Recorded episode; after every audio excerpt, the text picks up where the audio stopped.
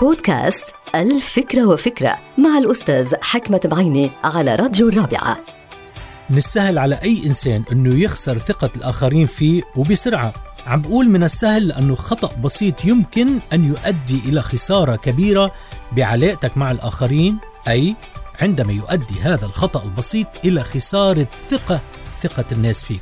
الأخطر من كل شيء هو عندما يتكرر هذا الخطأ عدة مرات ومع الشخص نفسه.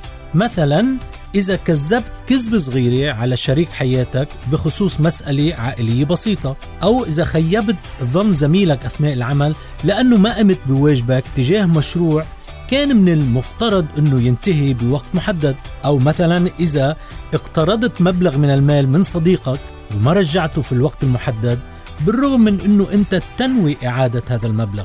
كل هالأخطاء هي أخطاء بسيطة ولكنها مؤذية. تؤذي مبادئ الثقة والمحبة وقواعد الأمان والإخلاص والشفافية. الأصعب من كل ذلك أنه هذا النوع من الأذى ما ممكن ننساه في بعض الحالات إن لم نقل في كل الحالات. الاعتذار مثلا يساعد قليلا والتسامح يساعد أيضا ولكن الأخطاء البسيطة بين الأحبة والأصدقاء والشركاء في العمل تفعل فعلها كالفيروس. الذي يتمسك بخلاياه ويلتصق بها ولا يتركها إلا ليموت أو هي تموت.